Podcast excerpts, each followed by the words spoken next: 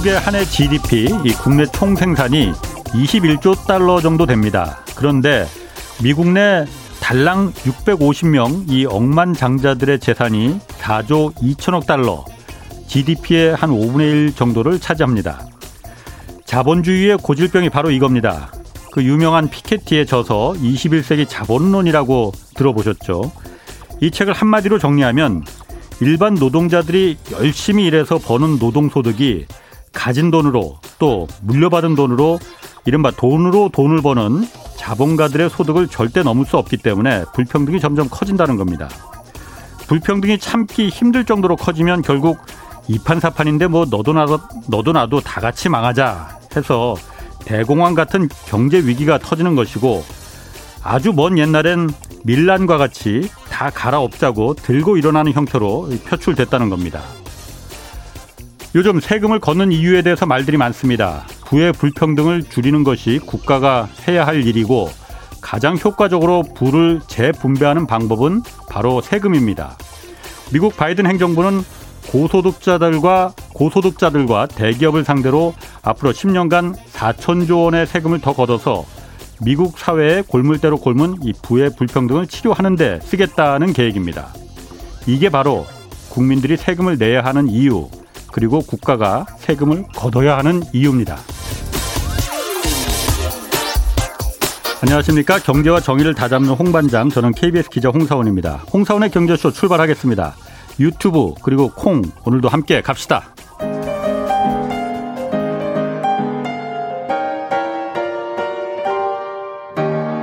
대한민국 최고의 경제 전문가와 함께 합니다.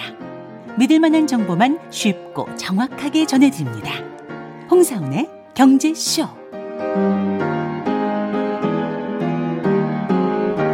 네, 그 동영상 유튜브 하고 또 KBS 일라디오 콩 앱으로 거의 밑에 보면은 캠코더 표시가 있거든요. 그거 보면은 동영상으로도 같이 보실 수 있습니다.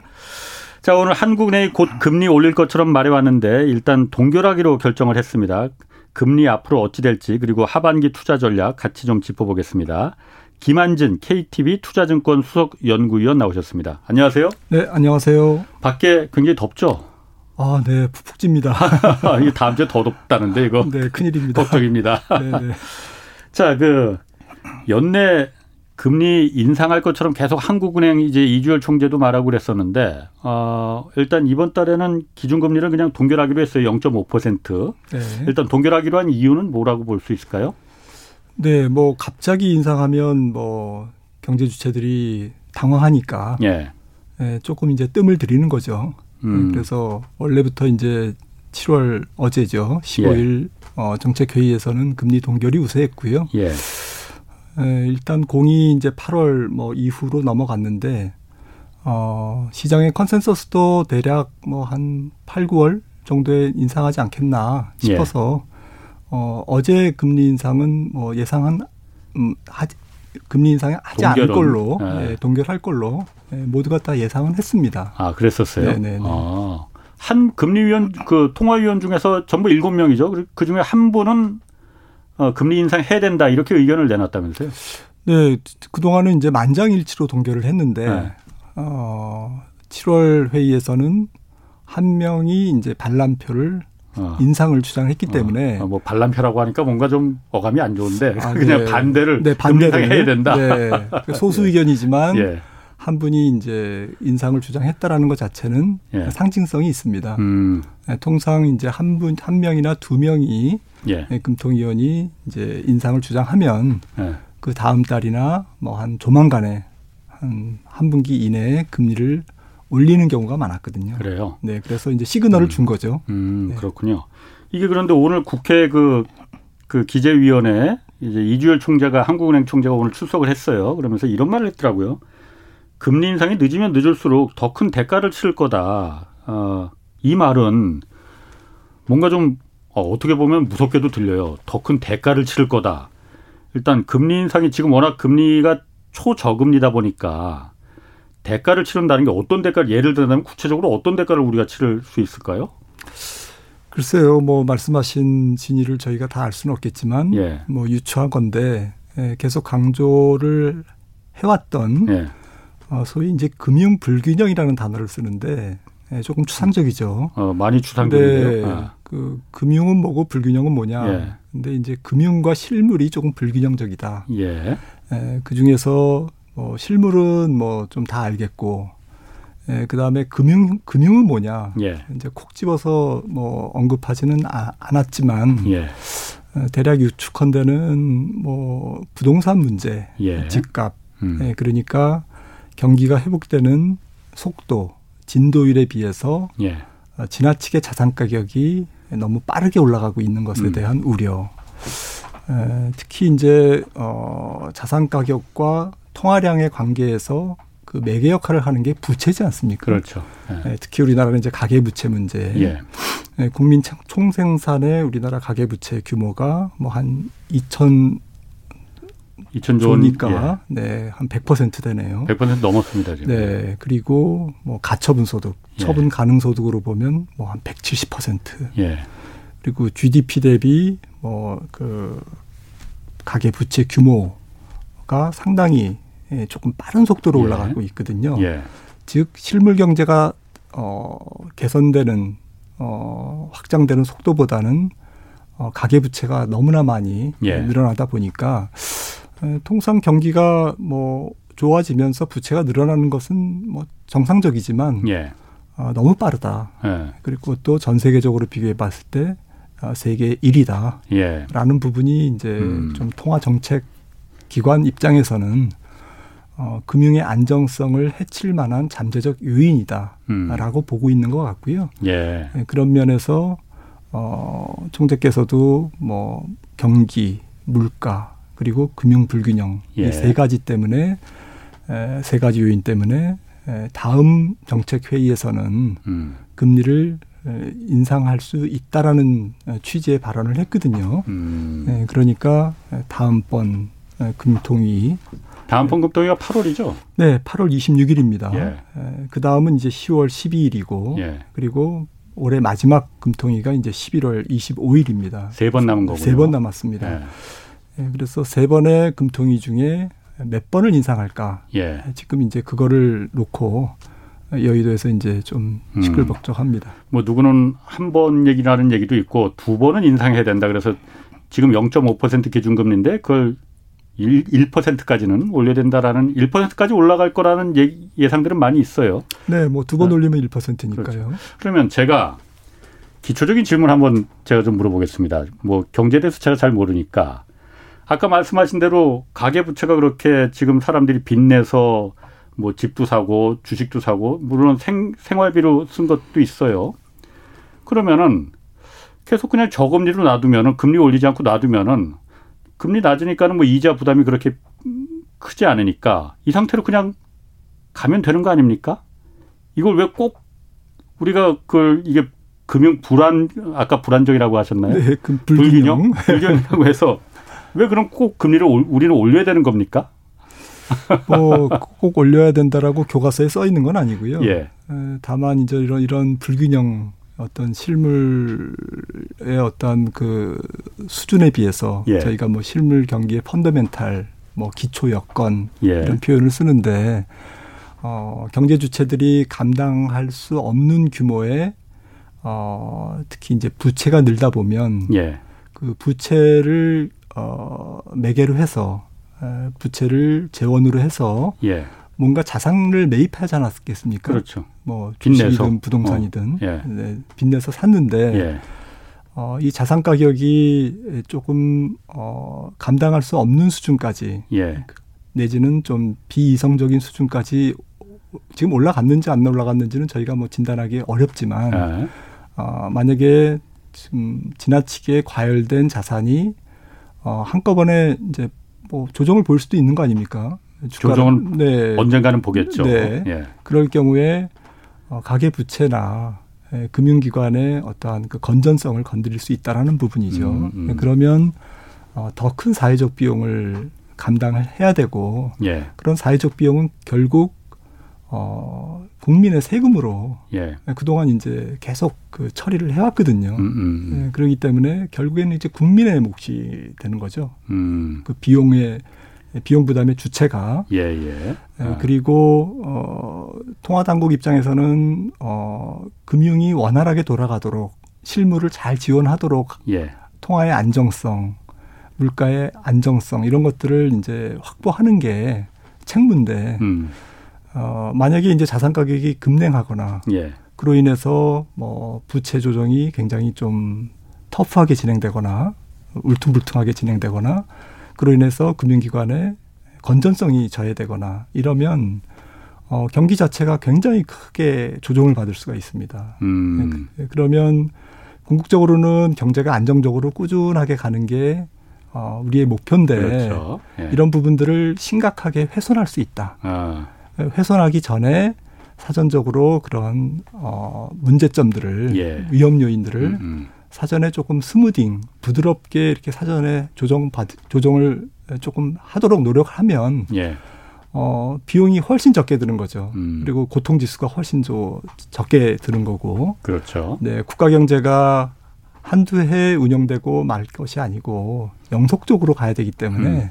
장기적인 안정 성장 이런 부분 또 건전성 이런 부분들을 초점을 둔다면 제 생각에는 뭐 각국 중앙은행들의 지금의 어떤 자산 시장에 대한 어, 우려 이런 예. 부분들은 뭐 잘못된 것은 아니라고 생각을 합니다. 그렇군요. 네. 뭐 이주열 총재도 오늘 그런 얘기는 국회에서 얘기는 하더라고요. 지금 분명히 지금 그 너무 낮은 초저금리에 조정 기간이 곧 온다. 그렇기 때문에 아 만약 그게 조정 기간이 왔을 때 우리가 대처를 그때 미리 안 해놨으면은 더 큰 경제 경제 위기로 이게 번질 버릴 수가 있으니 그게 쉽게 말하면 호미로 막을 거 가래로 그렇죠. 막 이제 네. 그못 막는다는 말처럼 지금 네. 미리 그러니까 호미로라도 좀 막아보자 이런 얘기라고 좀 비유를 하면 될 것 같아요. 그렇습니다.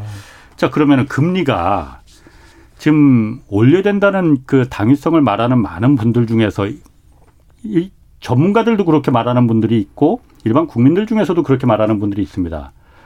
지금 부동산 문제가 백약이 무효한 상태니 남은 방법은 금리밖에 없다.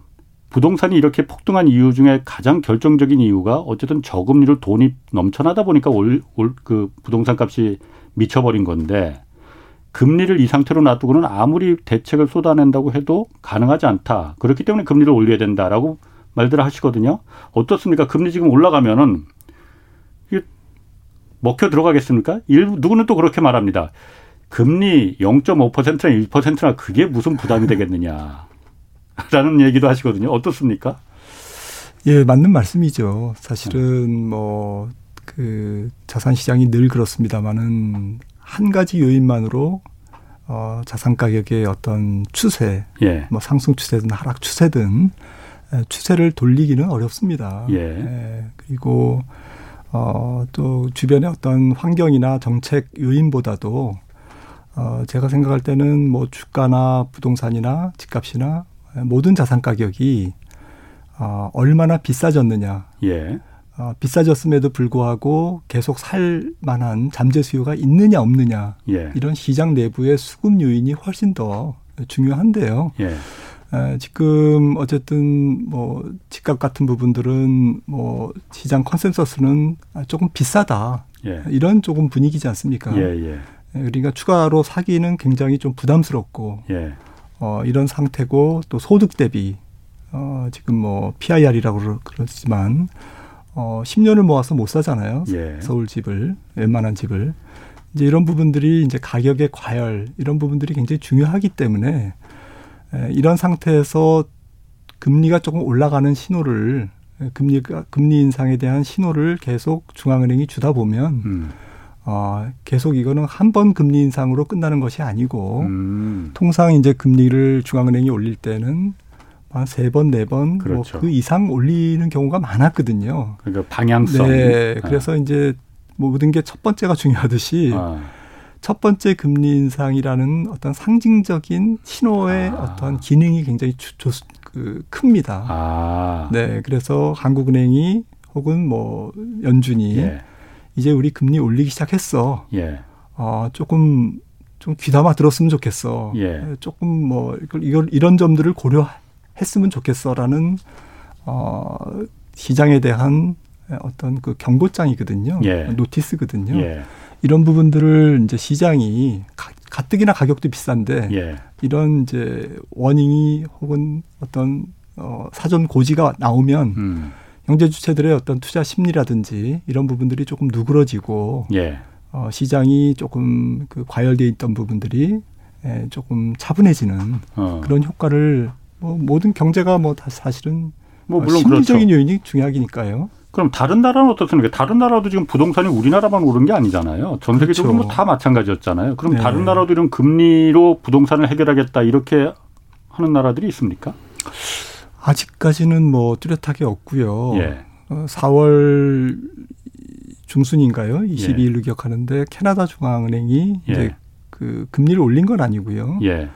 어, 올리겠다고 했죠. 네, 테이퍼링을 네, 예. 올리겠다고 했는데 뭐 2023년 정도에 올린다고 어, 그동안 사람들이 알고 있었는데 예.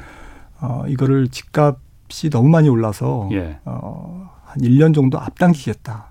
아, 어, 금리 올리는 시점을 네.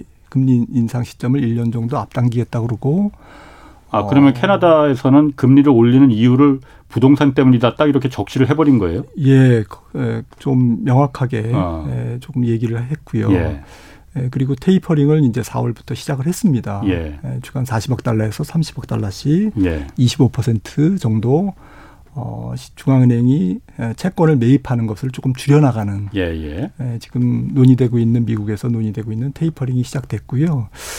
어, 지금 뭐 영국 그 영란은행이라고 하죠. 예, 예. 영란은행 뭐 부총재 음. 로젠 그랜 부총재도 어, 물가가 영국이 한 2.5% 정도를 한 3, 4개월 지속됐거든요. 예. 지속해서 어, 긴축을 시사했습니다. 예. 예. 그런데 이제 조금 금융 불균형 똑같이 이제 음. 그런 뉘앙스로 얘기를 했고요. 어, 나머지 중앙은행들도 지금 고민이 많은데 예, 해외 뉴스를 보면 뭐 캐나다뿐만 아니라 음. 예, 뉴질랜드라든지 예. 뭐 스웨덴이라든지 노르웨이 노르웨이라든지 음.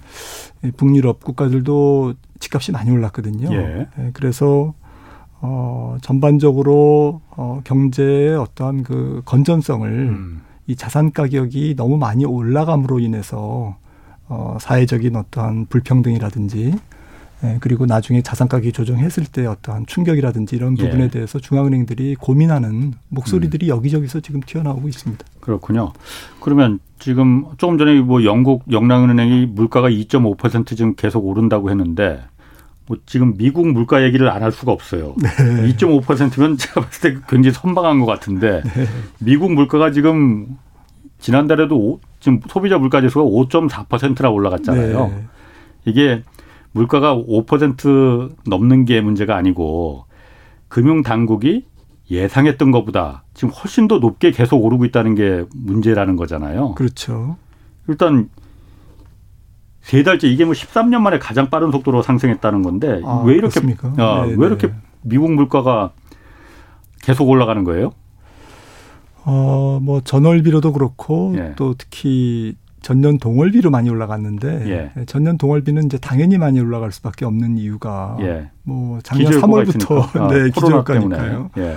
3월부터 이제 예. 뭐 경제가 굉장히 그 냉각됐지 않습니까? 예. 네, 그러다 보니까 이제 물가가 폭락을 했고요. 예. 이제 그걸 베이스로 해서 기초로 해서 하다 보니까 이제 소위 전년 동월비 예. 1년 전에 비해서는 많이 올라간 거죠. 그래서 말씀하셨듯이 소비자 물가도 13년 만에 최고치. 5.4%고 생산자 물가는 11년 내 최고치입니다. 7.4%. 음. 예. 그러니까 미국에서는 뭐 그동안 듣지 못했던 예. 보지 못했던 그런 이제 숫자죠. 아니 물가가 이렇게 계속 올라가는 게 바로 인플레잖아요. 그렇습니다. 어. 그러면 이거 인플레 아니에요, 그러니까? 네, 근데 이제 뭐 제롬 파월 의장은 어, 물가가 올라가는데 예. 너무 걱정하지 마시라. 아. 하반기가 되면 지적하셨던 기저효과가 예. 이제 사라지니까 예. 어, 작년 하반기에는 이제 물가가 오르기 시작했으니까요. 예. 당연히 이제 전년 대비 물가는 올 하반기부터는 지금 뭐 지금부터 하반기지만 예. 이제 떨어지기 시작하니까 예. 아, 이제 차분해질 거다 물가는. 예. 어, 그러기 때문에 일시적인 어떤 그런 숫자 때문에 어, 좀 중장기 어떤 정책의 어떤 중요한 어, 금리 정책을 결정하거나 뭐 테이퍼링을 너무 앞당기거나 예. 어, 그럴 수는 없으니까 아, 좀 그렇게 이해를 해줬으면 좋겠다. 라고 어, 수차례 음. 얘기한 거죠. 예. 어, 파월 의장은. 아니 제가 좀 전에 말을 끊어서 죄송한데 네네. 물가가 그러니까 미국 물가가 왜 이렇게 계속 올, 예상보다 계속 올라가는 게 네. 이유가 뭔지를 좀 설명을 안 해주셨어. 아, 아. 예, 예. 뭐라고 보는 거예요? 물가가 올라가는 이유가? 저는 뭐 복합적이라고 봅니다. 예. 한, 한 가지 요인 때문만은 아니고요. 예. 가장 큰 거는 이제 경기가 회복되고 있기 때문에 예. 어, 경기가 회복되면 이제 물가가 올라가는 거죠. 산업 뭘 물건을 사려는 사람들이 네, 많으니까 당연히. 네. 그럼 뭐 긍정적인 거예요. 네, 그러니까요. 아, 예. 수요가 늘고 예. 예 또한 가지는 이제 cost 비용 쪽에서 요인이 많습니다. 원가가 네, 예. 그 원가가 뭐 금리도 있지만 지금 문제가 되고 있는 것은 에너지 가격, 기름값, 네, 예. 그리고 최근에 곡물 가격도 많이 올랐거든요. 예, 예. 에너지 가격 같은 경우에는 뭐 소비자 물가에서 굉장히 많이 차지, 차지하는데 그렇죠. 예. 어, 지금 유가만 해도 뭐 작년에 뭐 WTI 유가가 배럴당 10달러까지 갔다가 예. 어, 지금 뭐 80불이니까요. 예. 70불 예. 훌쩍 넘었으니까. 네. 음, 그 에너지 가격이 지금 한 44% 올랐습니다. 예. 예. 1년 동안. 예. 그러니까 이제 이게 어, 에너지 가격이 올라가면 운송비가 올라가고 예. 또 석유로 여러 가지 물건을 만드는데 뭐 PVC부터 뭐다 예, 예. 그 가격이 정가가 되는 거죠. 네네. 생산자 물가를 통해서 소비자 물가에 정가되고 있고 또 한 가지 요인은 이제 돈을 많이 풀었기 때문에 예. 예 조금 전에 말씀 나눴던 예, 이제 예. 뭐 집값이 올라간다든지 또 에너지 가격도 뭐 돈이 많이 풀려서 예. 올라가는 부분도 있거든요. 예. 음. 이제 이런 그 유동성에 따른 자산 인플레이션 음. 이 생산자 물가 경로를 통해서 소비자 물가로 이제 차례차례 전가되고 있는 될 만한 시기인 거죠. 음. 네. 그러니까 예. 네네. 아니 그런데 물가가 오를 것이다라는 거 왜냐하면 작년에 코로나가 있었으니까 기저 효과도 있고 그러니까 많이 오를 거다라고 누구나 다근 아마추어들이라도 예상을 하는 거잖아요. 그래서 미국의 금융 당국들도 아, 이 정도 오를 거야라고 예상을 했는데 지금 문제는 그거보다 훨씬 더 많이 지금 뛰어오르고 있다는 게 그래서 우려스럽다는 거잖아요. 지난달에도 미국 물가가 4.9% 정도 오를 거라라고 네. 이제 금융 당국자들은 예상을 했는데 실제로 까보니까는 5.4%가 올랐단 말이야. 그 전달에도 마찬가지였고요. 네, 네, 네, 이게 예상보다 껑충껑충 이렇게 뛰어오르는 게 그게 좀 우려스러운 거 아니에요? 저는 우려스럽다고 봅니다. 네. 저는 뭐 지속적으로 이번 물가 상승은 어 하반기를 넘어서 예. 2022년, 23년까지 지속되는 복합 인플레이션이다. 예. 다만 어, 예전과 같은 이제 초고물가, 예. 소위 하이퍼 인플레이션은 아니지만 음. 예, 예. 어, 굉장히 진득하고 꾸준하고 예. 어, 좀 잡기 어려운 인플레이션일 수도 있다. 예. 라고 생각을 하고 있는데요. 예, 예. 어, 당연하신 지적 같아요. 뭐 미국뿐만 아니라 전 세계 물가가 동반 상승하고 있, 있고요. 예. 어, 코로나가 완전히 해소되지 않았는데도 지금 물가가 올라가고 있지 않습니까? 예. 어, 소위 reopening 경제 활동의 어, 다시 재개가 예. 어, 하반기 이후에 내년에 계속 어, 조금 더 활성화된다면 네. 경제 활동이 뭐 유럽도 활성화되면 서비스 물가, 호텔 물가 뭐 다 올라갈 거고요. 예. 어, 미국도 지금 그나마 서비스 물가가 조금 안정적이었거든요. 상반기까지는. 예. 예. 예. 그런데 이제 하반기에 백신 맞고 뭐 이제 경제 활동이 재개되면 예. 미국이라는 선진국의 특성상 공연 문화, 서비스, 여행 이런 산업 뭐 레스토랑 이런 쪽에 이제 활동이 산업 활동이 활발 활발해지면 예. 서비스 물가가 당연히 올라가지 않습니까? 그렇죠. 아. 예, 그러다 보면 결국 지금의 백신 접종이나 경제 활동의 어떤 재개 가능성을 염두에 둔다면 이번 물가 상승은 조금 어, 연준의 예상치보다는 높게 계속 나올 가능성이 예, 있다. 저는, 앞으로도 네 저는 지적하신 네. 부분들이 부분이 말씀이 맞다고 생각을 합니다. 아니 그러면은 저는 이해가 안 됩니다. 그렇게 예상이 된 지금 김 박사님이 그 정도로 이제 미국 사람도 아닌데 다 객관적으로 봤을 때 아, 그럴 올라갈 거야 분명히 예상보다 많이 올라갈 거라고 예상을 하시는데 미국의 금융 당국자들도 연준이나 뭐 그 통화 금융 통화를 그 총괄하는 네. 그분들이 별로 지금 심각하게 생각하고 있지 않잖아요. 이게 그 섣부르게 대응하는 거 큰 실수가 될다 될 것이다 이렇게까지도 얘기를 했거든요. 이거 제가 이해를 못 하겠습니다. 왜 이렇게 그야말로 낙관적으로만 보려고 하는 건지. 어, 지금 시장의 컨센서스 일반적인 평균적인 생각은 네. 어, 지금 제롬 파월의 파월 의장의 의견대로 예. 일시적이고 어, 조금 어, 통제 가능한 수준의 물가 상승이다. 예. 소위 착한 인플레이션이다라는. 쪽의 의견이 훨씬 더 많습니다. 예. 아, 저는 좀 소수 의견이고요. 예, 예. 그 다음에 미국에서도 일부 어 사람들이 네. 레리 서머스라든지 전 어, 재무장관 네, 이런 분들을 이제 연준 어 정신 차려라. 예. 어 지금 당신들 잘못하고 있는 거다라고 아하. 이제 계속 지적을 하고 있고 예. 일부 학자들도 이제 소수로 소수 학자들이 예, 그렇게 지적 지적을 하고 있을 뿐이고요. 예. 어, 제롬 파월 의장이나 연준의 의견이 반드시 틀렸다라고만 보기도 어려운 게 예. 에, 아마도 어, 지금 산업 구조라든지 예. 전반적인 인플레이션 환경이 어, 예전하고 달라진 건 사실이거든요. 예. 어, 뭐 생산성이라든지 어, 그다음에 유통 혁신이라든지 소위 아마존 효과라고 그러죠. 어, 유통 비용이 상당히 절감되고 있지 예. 않습니까? 예. 예, 그리고 어, 전체적으로 어, 혁신 성장 기업들이 에, 주축을 이루기 때문에 또 네. 그런 기업들이 설비 투자를 하기 때문에 네.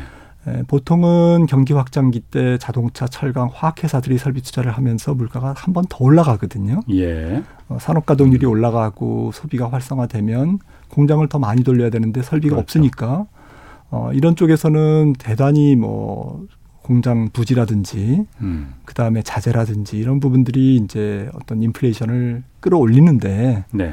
어, 지금 설비 투자나 생산 활동을 어, 주도하는 쪽은 어, 혁신 성장 기업이거든요. 예. 그러니까 어. 반도체는 부족하지만 어, 철강제가 계속 부족하고 원유의 수급 불균형이 계속 음. 올라가 계속돼서 유가가 뭐 100불을 넘어가고 네. 이런 상황은 전개되지 않을 것이다라는 거죠. 아. 네, 그리고 중국 경제가 일단은 뭐 중저 성장권으로 많이 그 성장률이 이제 낮아졌지 않습니까? 네네. 어, 예전에 뭐 2000년이나 2010년대처럼 그렇죠. 고도 성장할 때 중국이 아니니까요. 예. 네, 그러니까 전 세계 인플레이션이 그렇게 올라갈 수가 없는 음. 어, 어떤 근본적인 경제 구조의 변화가 있다라는 거죠. 음. 이제 그리고 특히 미국은 이제 혁신 성장이 굉장히 빠르게 예, 이어지면 일어나면서 4차 산업 혁명이 지금 어, 지금 불을 붙이고 있기 때문에 그렇군요. 그런 부분들이 인플레이션을 조금 잠재울 수 있는 그런 요인이 아니냐라는 아. 쪽의 의견도 좀 우세합니다. 알겠습니다. 이거 잠깐 그 지금 호우 경보가 여수시 지역에 4시 25분에 호우 경보가 발효됐다고 합니다.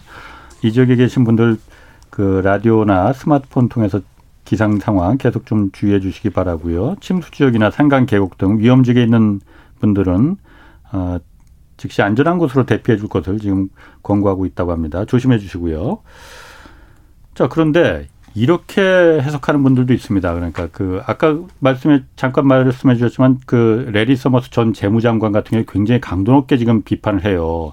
너무 미국의 금융 당국들이 안일하게 대응을 하고 있다 지금 그럴 만한 상황이 아니다.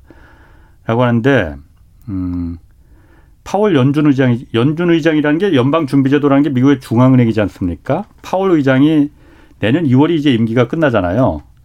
연임해야 될 거 아닙니까? 그걸 지금 포석에 두고 있는 거 아니냐. 그렇게 해석하는 분들도 있거든요. 내가 지금 그 어쨌든 내년에 연임해야 되니 지금 뭐 금리 올리고 뭐 테이퍼링 잔뜩 해서 뭐 이렇게 불안하게 만드는 것보다 그럼 또 주식 시장 또 폭락할 거고 무엇보다 평가받을 수 있는 건 주식시장이잖아요. 주식시장이 계속 좀 올라가고 주가들이 좀 받쳐주면은 아, 잘했네. 금융을 잘 통화를 잘 그 관리했네. 그럼 연임될 수 있지 않겠느냐. 그런 사심 이런 거는 작동하지 않았을까요?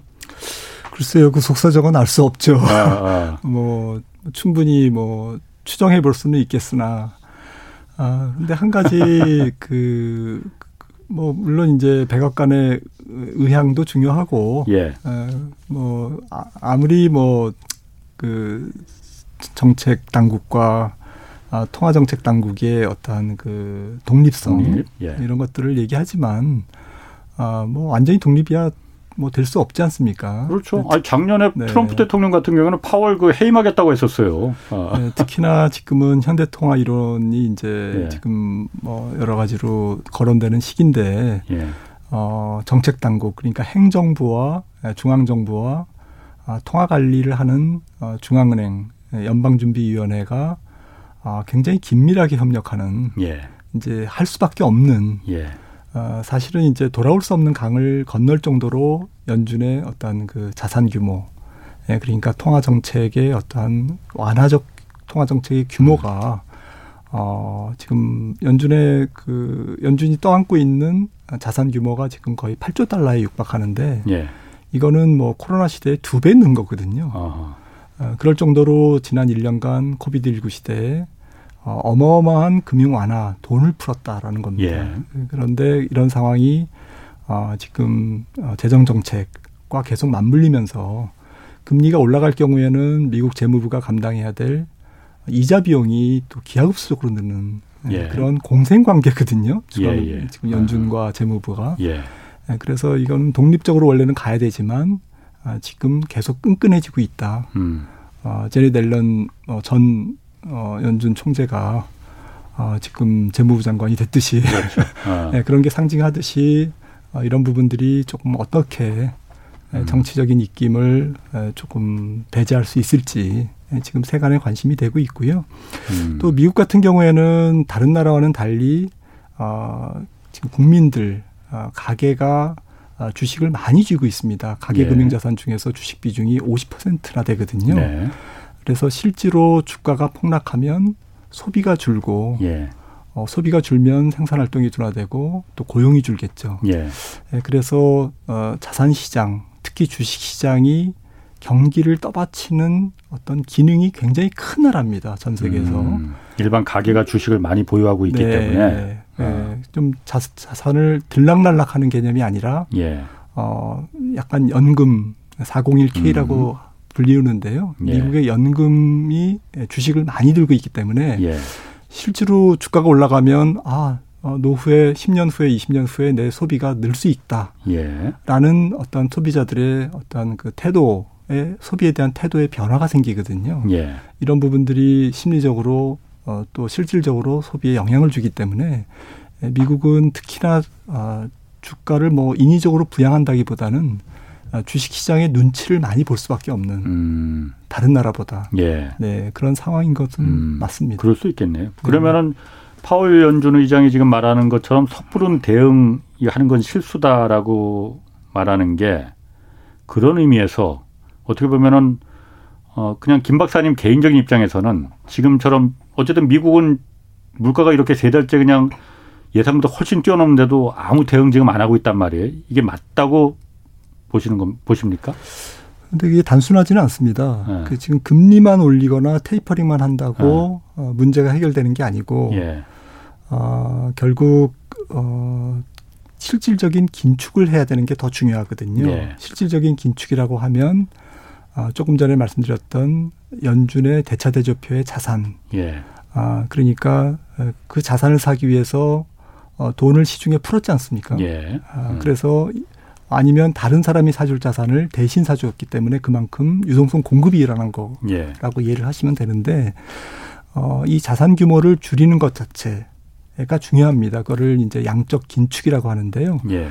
어, 지금 테이퍼링은 양적 완화를 조금 줄이는 거고요. 예. 어, 자산을 매입하는 게 양적 완화고 양적 긴축은 거. 네, 양적 긴축은 어. 이제 만기가 도래하는 자산을 안 사주면 예. 이제 연준의 어떤 그 긴축이 실질적인 긴축이 아. 시작되는 건데 예. 2017년부터 19년까지 금리를 올리면서 연준이 양적 긴축을 한 적이 있습니다. 네. 에, 그래서 이번 같은 경우에도 제가 추정하건대는 세간의 관심은 금리 인상이나 그 이전에 테이퍼링에 훨씬 더 관심이 아. 많지만 예. 연준은 실질적으로 양적 긴축을 시작을 했다. 이미. 이미? 네, 이미 시작을 한 증거가 보이고요. 아, 그래요? 네. 음. 네. 그 RP 시장을 통해서 어, 그 연준의 대차 대조표를 줄이는 예. 줄이려고 하는 어떤 그 노력이 지금 이미 시작됐고 지난 예. 분기부터 어, 그리고 어 2017년 같은 경우에는 19년까지 경기가 막바지에 달할 때 금리를 올리면서 그러한 그 실질적인 긴축을 했는데 예. 반해서 이번 같은 경우에는 굉장히 오랜 기간 동안 경제가나 자산 시장이 충격을 받지 않도록 예.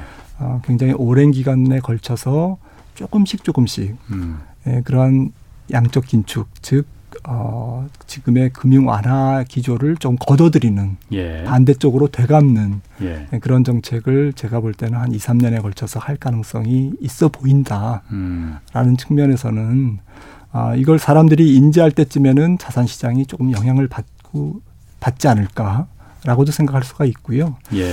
금리 인상을 지금 당장 하는 것보다는 천천히 사전 고지 노티스를 하면서 2023년 후년 정도에 하되 그 전에 이제 테이퍼링을 하고 조금 전에 말씀드렸던 그런 실질적인 양적 긴축도 장기간에 걸쳐서 펼쳐나가지 않을까라고 생각을 합니다. 그럼 지금 여기 유튜브 댓글에서도 좀 그런 부분을 물어보는데 미국 그런 금융당국이 그런 양적 긴축이나 이런 부분을 몰래 몰래 지금 하고 있 는 겁니까 그러면은? 어, 몰래 몰래는 안 하, 몰래 몰래 하고 있지 않고요. 예. 어, RP 시장을 통해서 하고 있는데 RP 시장이라는 게 뭘, 뭘 말하는 음, 건가요? 연준이 대사주야 대사주는 조건으로 예. 어, 채권을 예. 어, 파는 겁니다. 어, 하여튼 채권 시장, 네, 네, 네. 예. 채권 시장을 통해서 예. 단기 채권 시장을 통해서 예. 어, 지금 그런 정책을 취하고 있고 예. 시그널을 주고 있, 는데 예. 시장이 다만 인지하고 있지 못하는 거고요. 아. 어, 그렇다고 그것 때문에 어, 지금 뭐 금리가 올라가거나 예. 이런 정도의 충격을 주지는 않습니다. 예. 그리고 어, 지금 전 조금 전에 말씀드렸던 연준의 대차 지 표는 전혀 지금 줄고 있지 않거든요. 예. 에, 뿐만 아니라 지금 M2 뭐 광의의. 통화 증가야 예. 통화량 통화 증가율은 떨어지고는 있지만 음. 절대 통화량 금액 네. 금액은 어 지금 오히려 완만하게 올라가고 있습니다. 음. 에, 그렇기 때문에 어, 이런 부분들이 통화량 때문에 에, 통화 정책 혹은 통화량 때문에 어, 자산 시장이나 실물 경제가 영향을 받을 정도는 전혀 아닌 거죠. 음. 그러니까 체감하기 어려울 정도로 미세한 아, 지금 어떤 정책의 기조 변화를 보이고 있다라는 말씀을 좀 드린 거고요. 그렇군요. 음, 알겠습니다.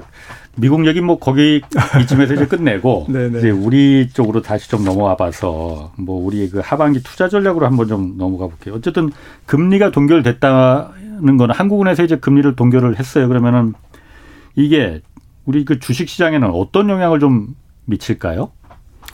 아무래도 긍정적인 거 아니겠습니까? 유동성이 그만큼 더 줄어들진 않는다는 거니까. 근데 이제 시장은 조금 미래를 타겟팅해서 움직이기 때문에 아, 예. 뭐 다음 달에 금리가 올라갈 인상 금리 인상을 할 뿐만 아니라 예. 연내 두 차례는 하겠는데 예. 라는 게 지금 아. 시장의 어떤 기류이기 때문에 한 발 더 보는군요. 네네. 예. 예. 마치 뭐 주가도 예. 어 지금 미래 이익을 땡겨서 어 지금 뭐 그렇죠. 가격이 움직이지 않습니까? 예, 어, 그러니까 뭐 모든 게 다 뭐 뉴스 flow도 예. 뭐 다음 달에 있을 뉴스, 음. 뭐 심지어는 연말에 있을 뉴스까지도 지금 주가에 반영되고 있기 때문에 예. 시장은 약간 통화 긴축에 살짝 긴장하는 듯한 예. 그런 분위기이긴 합니다만 말씀드렸듯이 미국과 마찬가지로 어 그렇다고 현재 유동성 예. 컨디션은 뭐 전혀 영향을 받고 있지 않거든요. 그렇죠. 한국도. 아, 예, 예. 그렇기 때문에 뭐 돈은 넘쳐 흐릅니다. 아직까지도. 예. 머니마켓이나 예. 아, 어떤 단기 자금 시장이 전혀 위축되고 있지 않는 상황이죠. 어, 그러면 앞으로 그 주식시장 전망은 좀 자꾸 돌려서 말씀하시는데 네. 좀 직접적으로 그러면 주식시장 전망은 하반기에 좀 어떨 것으로 좀 그 예상이 돼요? 어. 저는 뭐 사자성어로 우여곡절이라고 말씀을 좀 드리고 싶습니다. 우여곡절. 네. 그러니까 뭐 대폭락 오늘 제목 나오네요. 뭐 대폭락이나 뭐 예. 뭐 큰 폭 상승이나 이런 건 예. 아닌 것 같고요. 예. 아, 울퉁불퉁 우여곡절. 아. 뭐 우여곡절 끝에 좀 올라갈 수도 있고. 예. 뭐 올라갔지만 또 우여곡절 끝에 예, 연말 종가가 뭐 지금 정도의 코스피 한 음. 3,300으로 끝날 수도 있고 예. 뭐 그런 정도의 뉘앙스로 말씀을 드릴 수가 있, 고요 아. 예. 그러면 우여곡절 끝에 그러니까 그 이 올라가는 쪽으로 더 가능성이 있습니까? 우여곡절 끝에 내려가는 쪽으로 더 가능성이 있습니까? 이게 너무 어리 그 예, 그 뭐 너무 어렵나요? 그냥 우여곡절 끝에 우여곡절로 끝나지 않을까라고 생각을 하고요. 자, 그러면은 금리가 오르긴 분명히 오를 거예요. 연내 그러니까 한 차례가 오를지 두 차례가 오를지 또 내년에도 더 계속 그 오를 가능성 방향이 일단 틀어지면은 금리가 상승할 때 주식 투자 아 어떤 점을 좀 고려해야 될지. 예. 네, 금리가 올라가는 상황은 경기 확장의 후반부일 가능성이 높지 않습니까? 예. 그 전반전은 조금 지나갔고, 그렇죠. 예. 뭐 이제 후반전 45분이 시작되는데, 예. 이제 그런 상황에서는 금리도 올라가고 또 통화정 통화 당국이 금리도 올리고, 예. 그다음에 경기도 더 뜨거워지고, 예. 이제 그런 상황에서는 주식을 조금 잘 골라야 될 것 같아요. 잘 고른다. 네. 예. 왜냐하면은 경기 확장의 전반부는 어, 주식이라는 이름만 붙으면 다 올라갔거든요. 다, 실제로 다 올라갔습니다. 네, 네. 아, 정말 미친 듯이 올라갔죠. 네. 아. 하지만 이제 첫 번째 후반전에는 어, 좀 선별적으로 차별화될 가능성이 높은 이유가 예. 어, valuation 예. 어, 기업의 가치 대비 음. 주가가 좀 비싸져 있다. 예, 예. 아직도 싼 기업도 있지만 예, 예. 전체적으로는 뭐 그 초반보다는 예. 경기가 돌아서는 초반, 뭐 연초 내지는 뭐 작년 연 뭐 하반기보다는 좀 비싸져 있지 않습니까? 예. 그러니까 만만한 주식은 조금 뭐 잘 찾으면 있는데 예. 어, 어, 한 6개월 전, 1년 전보다는 조금 줄어들어 있기 때문에 예. 당연히 이제 옥석 가리기가 시작되는 게 음. 이제 금리 인상기에 어떤 주식시장의 특징이고요. 예. 그렇다면 투자 전략도 옥석거리게 가리기에 동참해야죠. 어. 옥석 가려야죠. 예, 예. 네, 근데 어, 뭐가 옥이고 그러니까. 뭐가 석인가. 그게 중요하죠. 네. 지금. 그걸 말씀해 주셔야 되는데. 네. 어. 그러니까 기업의 그 valuation이 아까 낮게 평가된 그 기업들의 주식들이 분명히 있다고 네. 하셨잖아요. 네, 네, 네. 그걸 어떻게 가려냅니까? 음, 주식의 valuation이 사실은 뭐 가려내기 어렵죠. 예. 그러니까 이제 주식이 어렵다라는 건데요. 예. 한 가지 팁을 드리면 기업 실적이 더 좋아지면 valuation이 상대적으로 싸지기 때문에 그렇죠. 어. 네, 기업 실적이 더 좋아질 기업을 사면 되거든요. 아, 그건 누구나 다 할 수 있는 말 같은데. 그런데 이제 초반에 예. 질문이 이제 경기 확장기라고 금리 예. 인상기라고 말씀을 하셔서 예. 어, 그렇다면 주로 경기가 이제 더 뜨거워질 때는 예. 어떤 기업들의 실적이 좋아질까를 이제 보면 예, 예. 어, 대체로 이제 소비가 늘기 때문에 예. 네, 소비 관련주의 실적이 좋아집니다. 소비 관련주, 네, 자동차라든지 음. 또 그런 뭐 여러 가지 내구재 내구 소 내구성 소비재를 파는 예. 고가 소비재를 파는 유통 어, 음. 유통업, 예. 뭐 온라인이든 오프라인이든 예, 네, 그런 유통업이라든지 뭐 소비재 중에서도 음. 어, 소득이 늘기 때문에 어, 좀 단가 상승, 판매 가격을 높이는 예. ASP라고 그러죠. 예, 평균 판매 단가를 높일 수 있는 음. 예, 그러한 음, 상품. 예. 뭐 자동차나 이제 고급 가전 같은 게 이제 대표적이고 예. 어, 또 문화재라든지 럭셔리 상품 이런 것도 해당이 되겠죠. 음. 그래서 이런 것들을 필수 소비재보다는 내구 소비재 혹은 재량 소비재라고 하는데요. 예. 이제 이런 기업들이 실적이 더 좋아집니다. 다른 어, 업종보다는. 그렇겠죠. 그래서 이제 그런 종목들이 좀 유리하다라는 거죠. 예. 또 금리가 올라가고 뭐 대출도 늘고 하니까 어, 은행들이 조금 실적이 좋아지겠죠. 예. 그래서 금융주가 좀 강합니다. 금융주가. 네. 그래서 금리 네, 인상기라든지 네, 예. 같은 말씀입니다만 경기 확장 후반기에는 예. 이런 소비재, 금융주 어, 이런 것들이 강하고요. 어, 또 항상 그런 거는 아닙니다만 예. 어, IT 예, 반도체라든지 이런 쪽의 종목도 어, 경기 확장 후반기에 나쁘진 않았거든요. 예. 어, 지금 뭐 삼성전자가 조금 주춤하고는 있습니다만 아무튼 반도체가 지금은 이제 좀 자동차에도 들어가고 뭐 스마트폰에도 들어가고 음. 뭐 여러 가지 뭐 많이 들어가지 않습니까? 예. 소비재. 예. 예. 그 특히 뭐 지금 품귀 현상이라고 하고요. 음. 예. 그러니까 뭐 주가는 뭐 잘 모르겠으나 예. 어, 반도체 기업의 실적이 좋아지는 것은 뭐 분명하겠다. 예. 뭐 물론 이제 valuation을 따져서 아직도 싸냐 비싸냐의 어, 논란은 있겠습니다만 어쨌든 기업 실적이 좋아지는 쪽에 IT 음. 기업, 정보통신 기업을 빠뜨릴 수는 없겠다라는 거죠. 음, 하반기에. 네네. 네. 그래서 하반기뿐만 아니라 내년 상반기까지도 예. 경기 확장의 어떠한 그 어떤 후반전이라고 본다면 예. 어, 이런 종목들이 좀 유리해 보입니다. 역시 그러니까 실적이 뒷받침되는. 네네. 어, 사실 그게 미래 전망보다는 지금은 금리가 인상되는 경기 하반기에는 실적이 뒷받침, 실적이 뒷받침이 되냐 안 되냐 저 기업이 이게 중요하다는 얘기군요. 맞습니다. 그 실적이 좋긴 좋은데 어 분기 실적을 펼쳐 보니까 예상보다 뭐 시원치 않다. 예. 이러면 실적은 좋은데 어 실적 발표한 날 주가가 빠질 거고요. 예. 어 아니면 반대로 어 이익이 증가하면 예상치보다 예. 어 그러면 이제 주가가 올라가는데 이걸 이제 earning surprise라고 하지 예. 않습니까? 그래서 좀 기업 이익이 어, 생각하는 것보다 더 좋아지는 기업들을 찾아야 되는 예. 네, 그런 과제가 있습니다. 음, 그렇군요. 그러면 주식 말고 뭐 원자재나 금, 뭐 채권 이런 거는 어떻습니까? 그 이런 데 투자하는 게 하반기에 주식에 투자하는 것보다 더 수익성이 좋을까요? 나쁠까요? 저는 뭐 주식이 제일 좋을 것 같습니다. 주식이 혹시 시장이 뭐 예. 전체적으로 위험 자산 시장 예. 이런 시장이 다 조정을 보여도 어, 주식이 뭐 단기 변동성은 클지 몰라도 예. 어, 궁극적으로는 적게 떨어지는 어, 대표적인 자산군이 될 거고요. 우여곡절 끝에. 네. 또 우여곡절 끝에 올라도 예.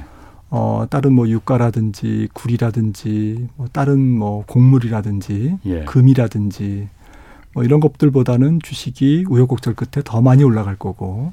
음. 네, 그거는 역사적으로 제가 이렇게 관찰을 조사를 다 해보니까 예.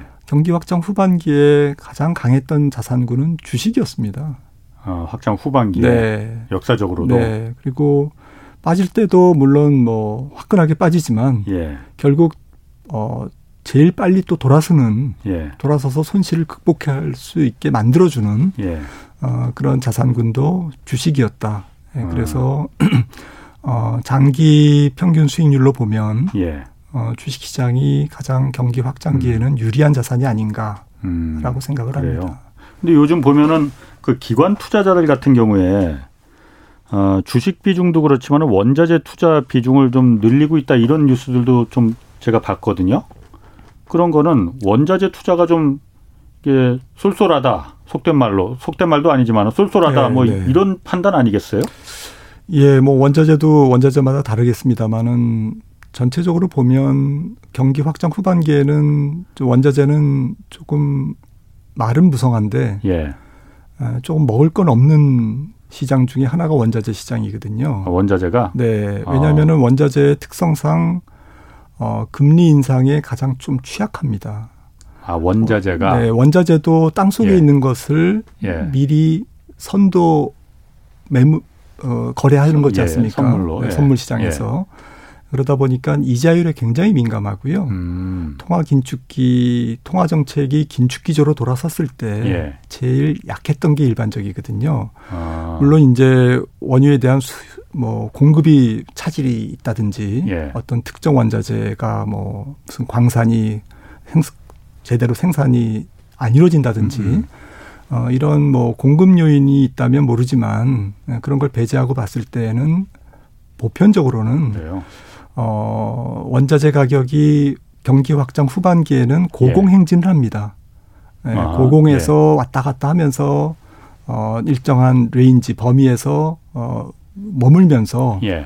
어, 생산자 물가와 소비자 물가에 계속 부담을 주고 있지만 음.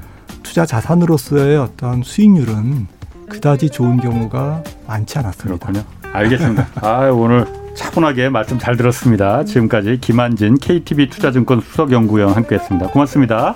감사합니다. 네, 내일 오전 11시에 유튜브 경제쇼 플러스 업로드됩니다. 이번 주에는 박정호 명지대 특임 교수와 금 투자에 대해서 좀 자세히 알아보겠습니다. 지금까지 경제와 정의를 다잡는 홍반장 홍사원의 경제쇼였습니다.